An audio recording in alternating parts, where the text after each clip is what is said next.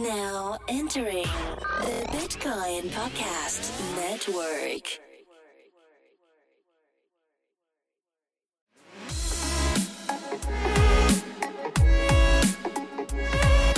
Welcome to the Ether Review. I'm your host, Arthur Falls. The Ether Review is a podcast about the applications of blockchain technology, from big business to governments to the software that powers our cars. This new iteration of the internet affects every part of our lives.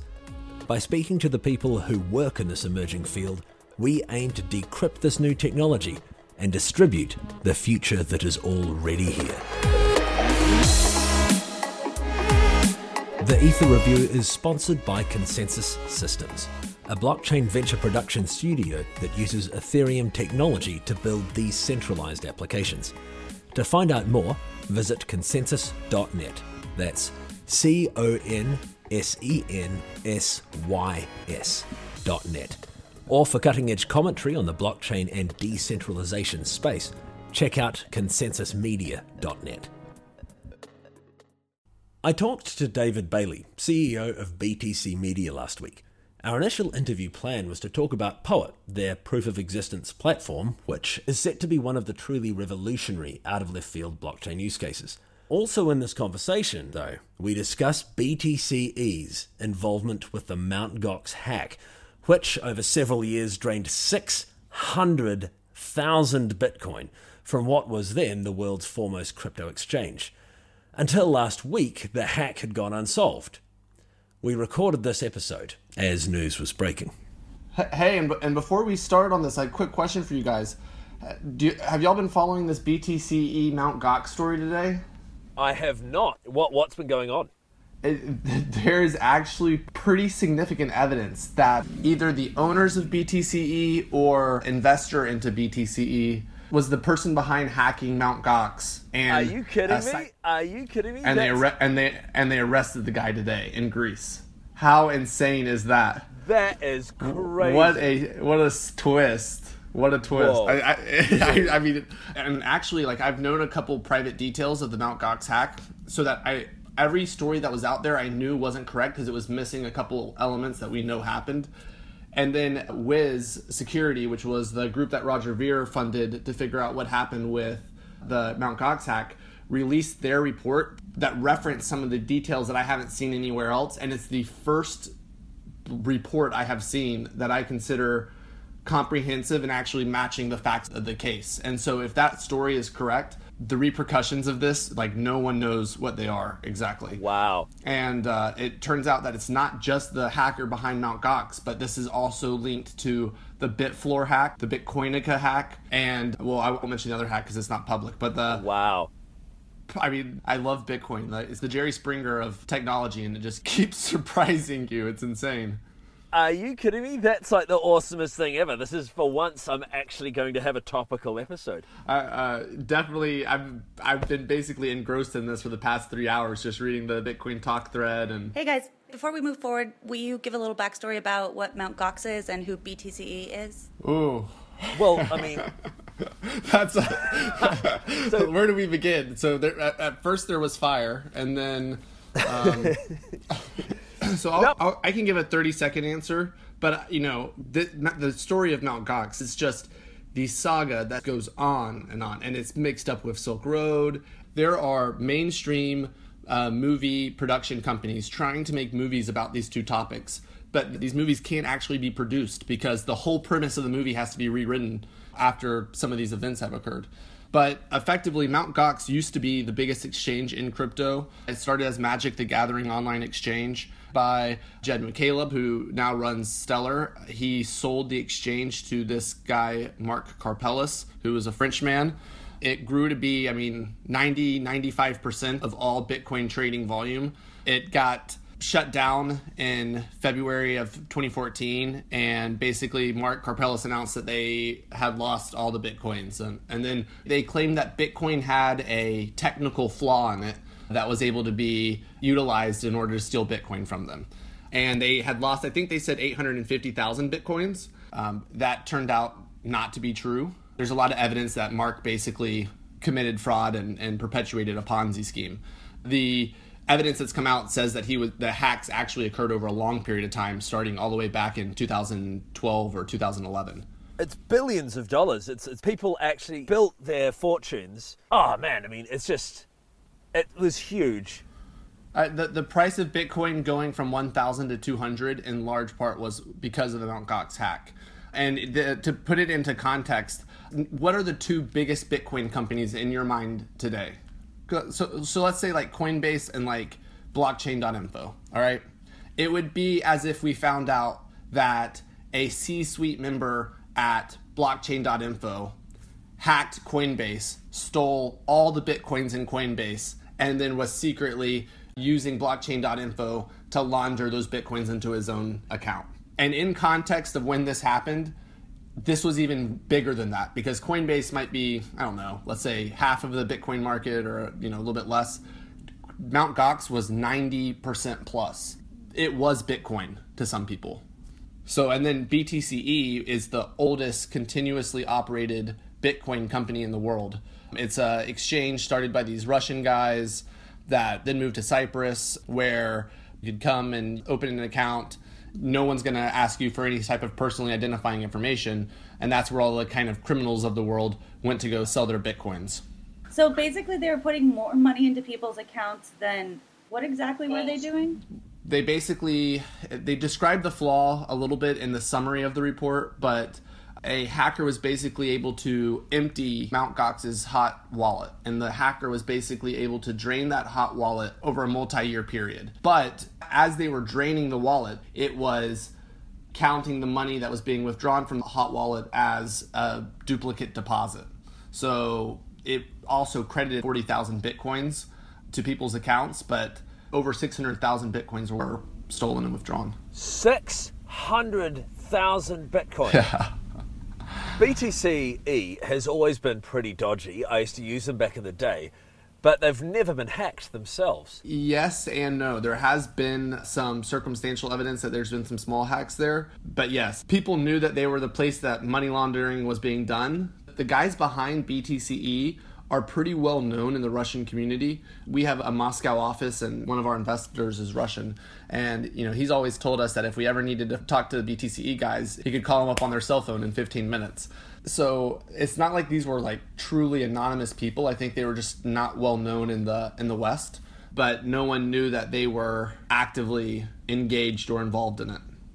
So we'll see. We'll see what happens. Wow it's funny. I, it's been so long since I've really looked at Mount Gox, you know, saga. But I do remember there was extra money floating around in there that was not real, right? There was a couple of trading bots on there that were behaving very suspiciously. One of which was named Willie. one was named WillyBot, and there was another one depositing fake USD deposits. So I think I think it's that there was a hacker that stole the funds, and then there was also Karpelès who was unwilling to admit that this was happening, perpetuating a Ponzi as he's not totally understanding how he's being robbed. Jesus, what an idiot! And what I mean, so he's a monster. Actually, you know, people killed themselves uh, oh, yeah. over that. Oh yeah, it's pretty extreme stuff, and that's a phenomenal amount of money. And well, I hope that guy goes to jail forever. Um, yeah. Uh, oh yeah. Oh yeah. You know, once I've been hacked before. Back in the day, I was hacked and via that hack the attacker attacked bitpay and was able to compromise bitpay's system. And then they got inside of bitpay's system impersonated their cfo and was able to steal bitcoins. I, it was quite significant amount of bitcoin. If i remember correctly i think it was 5000 bitcoins. Those funds ended up at btc-e but bitpay reached out to btc-e and said hey you know these are the stolen bitcoins. Can you do anything? Can you help us? Can you return the funds? Can you give us information about the identity of this person and btc-e is like f off. And it's just like you know this is cosmic karmic justice coming to btc-e i mean this is they've they've deserved this for a long time. This reminds me as well of the sheep market hack. So when sheep market was hacked which was the successor to the silk road right you know everyone's kind of had this idea wow you know 100000 bitcoins have been stolen from sheep market or 100 million dollars i can't remember. But what do you know if they weren't actually looking at a btc-e wallet. Yep. so really, they're the exchange at the heart of all of this bad behaviour. so yeah, well, there you go. So we actually scheduled this conversation to talk about proof of existence or Po.et, a project that is coming out of BTC Media, but also, I suppose, the role of the media in the uh, Bitcoin and cryptocurrency ecosystems and blockchain ecosystems, and the role of blockchain and cryptocurrency in the media ecosystem, which is this kind of interesting two way street, especially illustrated by today's news. Yeah, yeah, totally. Tell me where you want to start. Let's start with a quick rundown of proof of existence. So, this is a new product and blockchain powered service that BTC Media is launching in the next four weeks, is it? Is it launching in the next month? Yeah, so we, we already have some alpha software out that you can actually see right now and, and play with. We're having a token sale on August 8th, and I think we have a beta planned for Q3 or Q4 of this year, but you should reference the website on the exact dates. I'm, I'm speaking off the cuff on that. So I guess a good place to start is I can kind of share a little bit of why this product came to be and why it's coming from BTC Media. Proofofexistence.com is something from the Bitcoin community way back in the day. It was, in our opinion, the first non Bitcoin blockchain application. It, it's a service where you can go to the website, you can take a document, upload this document, it's hashed, that hash is included into the Bitcoin blockchain, and then anyone else who has a duplicate copy of that file can then go and upload that file to proofofexistence.com. And if it's the same file, the hashes will match. So proof of existence is was you know it's something that's used every day. It's something that's very well known in the space but its viability commercially is limited because there's just a very niche level of use cases for it. And so when we were building a new version of Bitcoin Magazine to be relaunched, we started experimenting with how could we use proof of existence as a tool that we could basically make Bitcoin Magazine a, a better experience for our readers and we could do some cool nerdy things with. This kind of led us down this road of building something that was much more than a feature for Bitcoin Magazine. It became its own product. We basically took proof of existence and we added a unique architecture to it that allows us to store different types of, of metadata and include that into the hashes of the files that are being uploaded so that you can now discover content that has been hashed via this proof of existence notary and you can discover all sorts of different pieces of information about that content in theory, I'd be able to go to a proofofexistence.com website, search and discover an article related to BTC Inc., a timestamp of when it was uploaded, what party uploaded it, and, and different types of important pieces of metadata that aren't discoverable right now. And we took that idea and we applied it to our media content. So, what if we took every piece of media content that we published at BTC Media, every different creative asset that we had? So, maybe a quote, photos, articles, etc. We hashed those pieces of content with metadata like who the author was, what the word count is, what the language is, what time it was published, when the last time it was edited, and most importantly, what are the terms if you want to license this content? And then we've been hashing that content onto the Bitcoin blockchain in a way that's done as efficiently as possible. Because, of course, if we hashed every file directly to the Bitcoin blockchain, the, the fees of that would add up.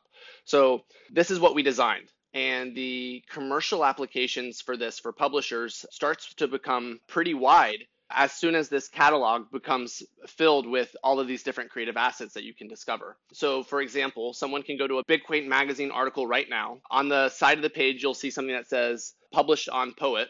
You can click that and it'll take you to effectively a title of that piece of content. And you can see all this associated metadata and you can purchase the rights to license that content from Bitcoin Magazine right there without ever having to talk to us manually or individually, which is really great for a publisher. And we really designed this from the ground up to be something that was useful to us as a publisher. And I think that that's part of what makes this project really unique is that, you know, we worked with a lot of different blockchain companies that are out there building commercial applications. And their big challenge is finding a customer to use their product. And the months and months and months of time it takes to find a, a customer who may or may not be committed to a product long term for us we designed this so that we were the first customer. And so it's a lot easier to build a product when the customer is involved in kind of every step of the process of what is actually useful and what actually provides value Transaction throughput. So we're getting a scaling solution. Finally, the idiocy seems to be coming to an end and we're getting SegWit. What is the long term outlook for the cost of committing this data to the Bitcoin blockchain? Yeah, so it's completely open. So any media company or service can integrate Po.et, and it's also completely free to use in terms of hashing all of your content against the blockchain. Effectively, as a publisher, your experience is you integrate with this service, all of your creative assets are then hashed to the blockchain and stored in a wallet that we call a portfolio.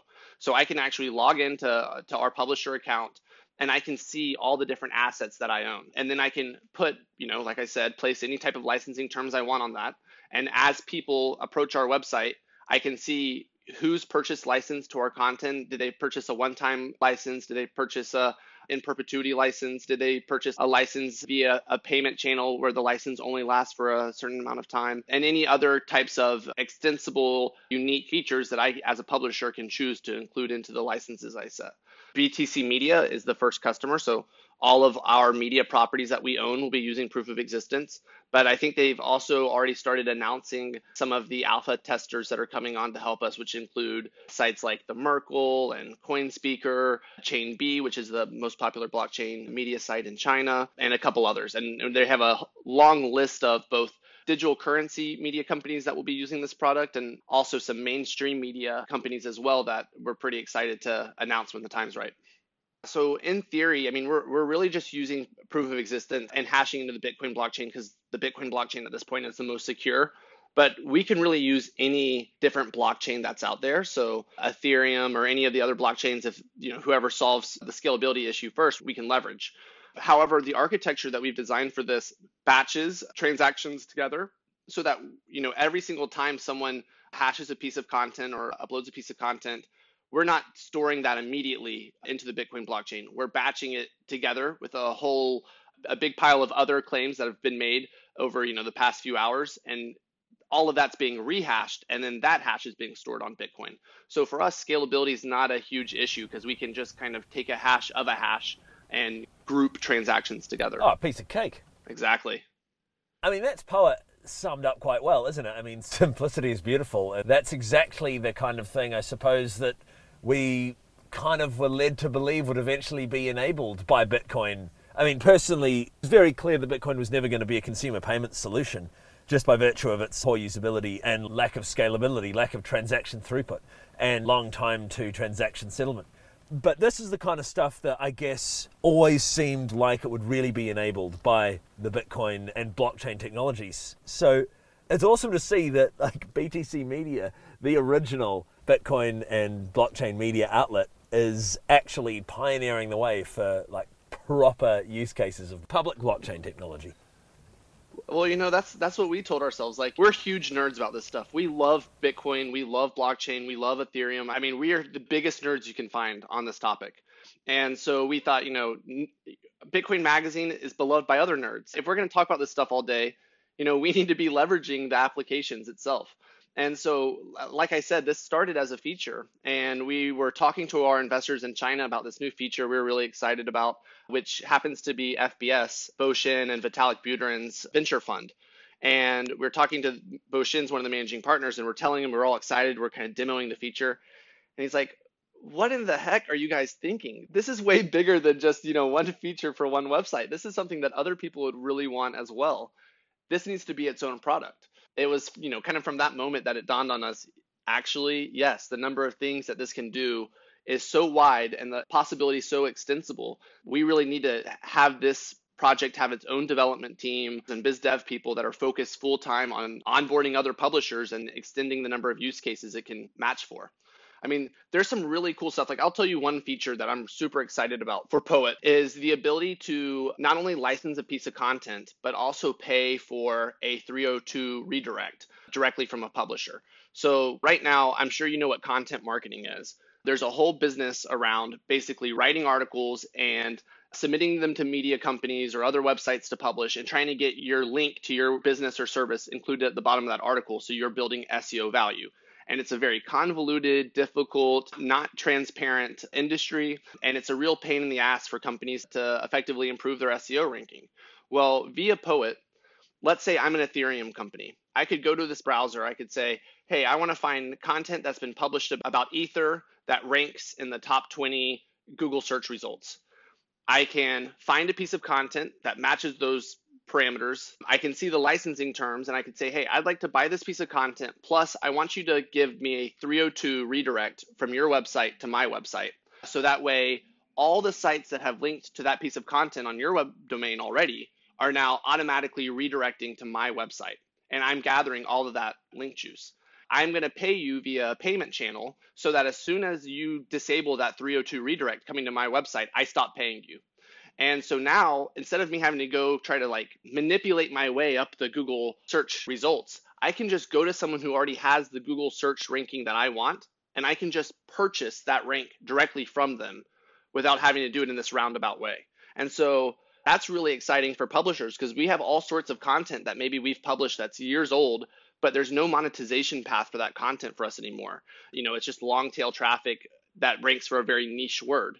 But if there's a company out there that wants to rank for that niche word, now I'm able to basically get liquidity from that piece of content that otherwise I wouldn't have been able to uh, have done before without this really extensive manual negotiation process. And I can make more money. So it's good for publishers because they can remonetize old content. Good for businesses because now they have a more direct path of getting the search engine growth that they're looking for. And that's just like one little tiny use case out of, you know, literally hundreds that we've talked about and brainstormed that is going to be really powerful that you haven't been able to do before without a solution and service like this. Wow, I mean, um, this is probably a rush of blood to the head, but I mean, I, this, suddenly this seems like my favorite blockchain application. and it's working. That's the craziest thing too. I mean, we didn't announce the project until we had an alpha version working. It's still very rough, and there's still a lot of bugs, and there's a lot of little. I mean, I, so I don't want to over over hype, but it's a working solution that we've spent over nine months building, and we're really excited to get it deployed. And like I said, I mean, there's literally no cost to publishers to get their content hashed, and so there's no reason for them not to use it over a long period of time. And, and, we hope publishers will join us in bug testing and alpha testing and making feature requests and really making this a decentralized tool for publishers around the world. It's funny, you know, there was always this talk about what's the killer app of blockchain. And for me, it always seemed like document management, but I, I, never really wanted to say it because it sounded so boring. And then I met this guy, Michael Manelli, from a company called Wyzen in London just about a month ago. And he explained to me that way back in 95, they'd developed a very similar system to what you're describing that not only hashed documents, but then chained those documents together using hashes and stored them on shared databases so that they could be mutually signed by the holders of public private key pairs so that documents could be worked on as a collaborative group with multiple eyes for particularly sensitive medical cases.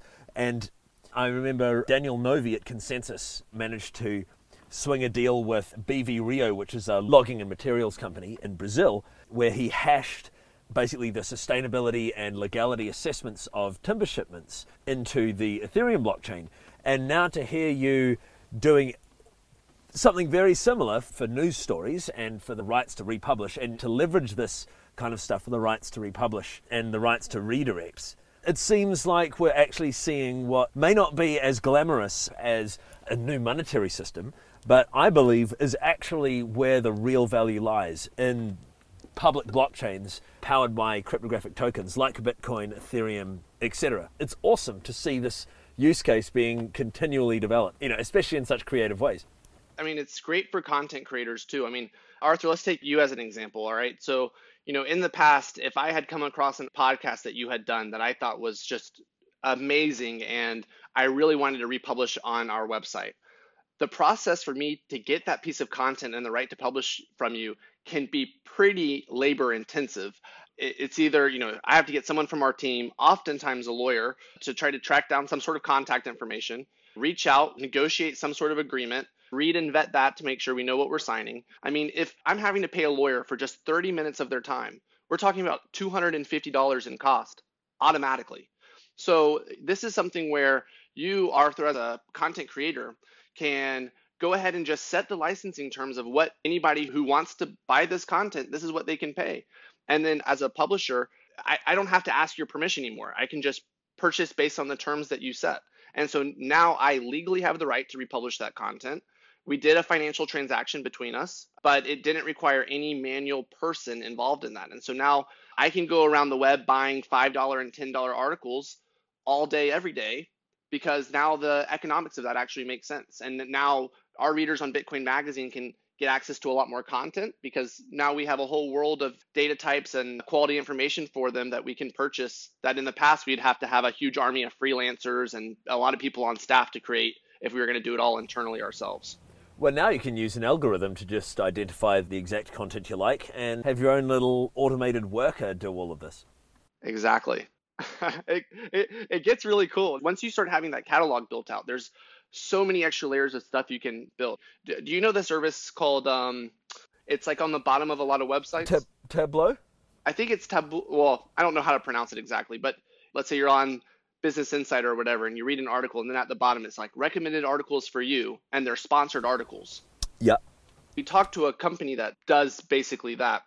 They told us what they were excited about for this use case is that once the licensing rights are included in this catalog, they as a company can basically have a bot that purchases content in real time based on world events that are happening and be able to serve that content to you in one of those you know sponsored boxes in a way to maximize your click-through rate to actually engage with that content. So for example, let's say you're reading an article on ESPN and there's a terrorist attack that happens in Paris.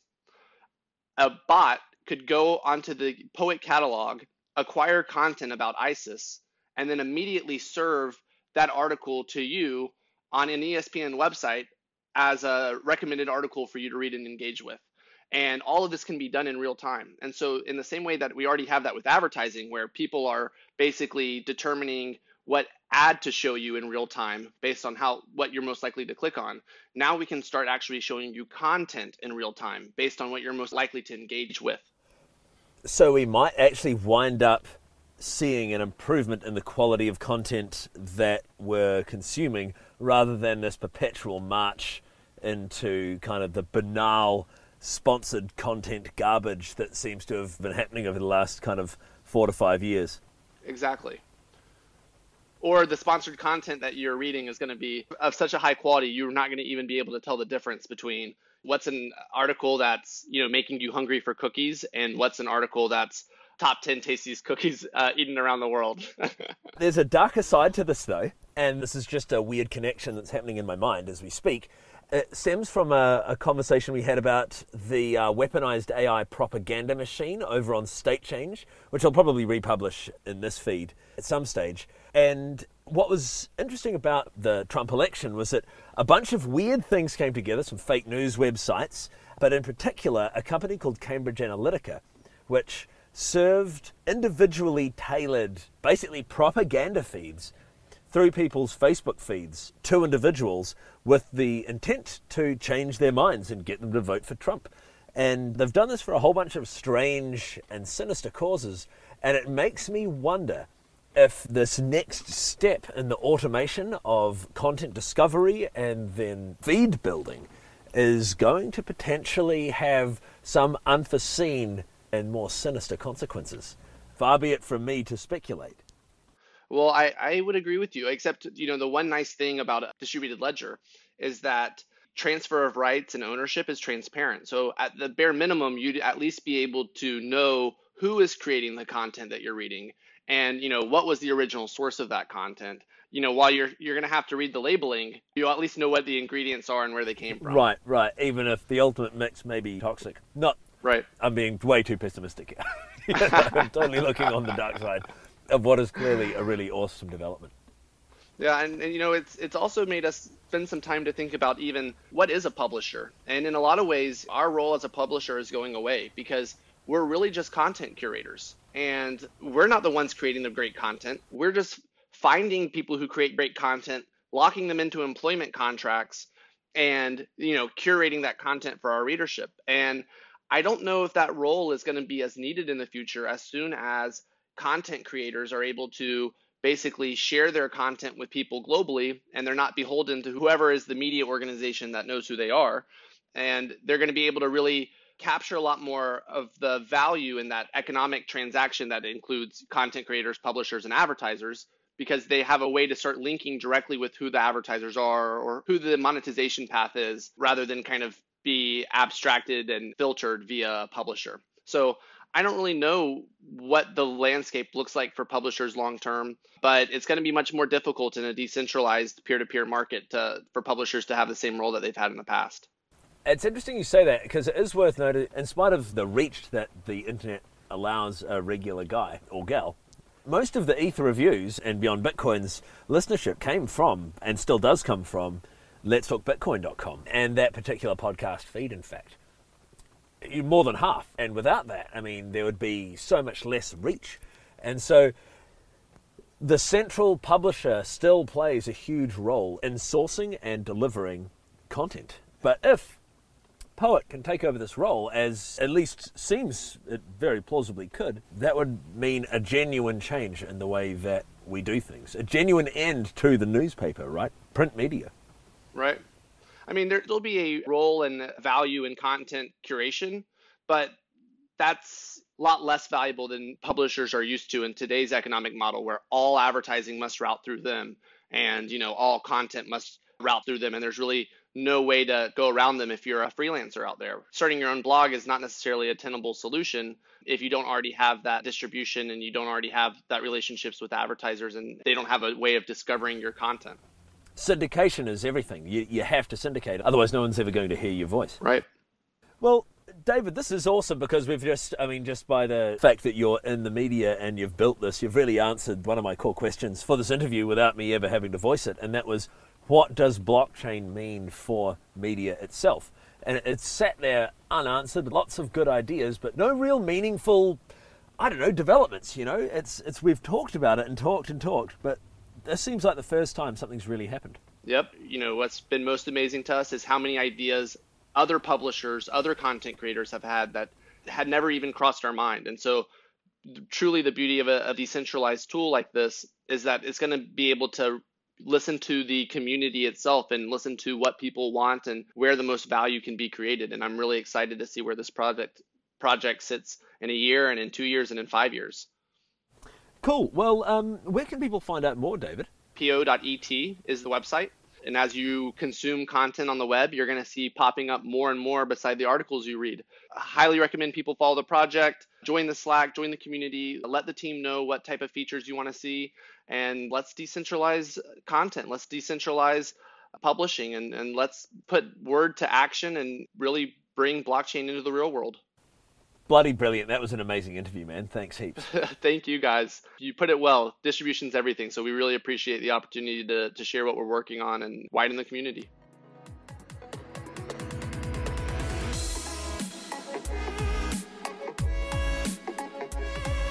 You've been listening to the Ether Review. I'm Arthur Falls.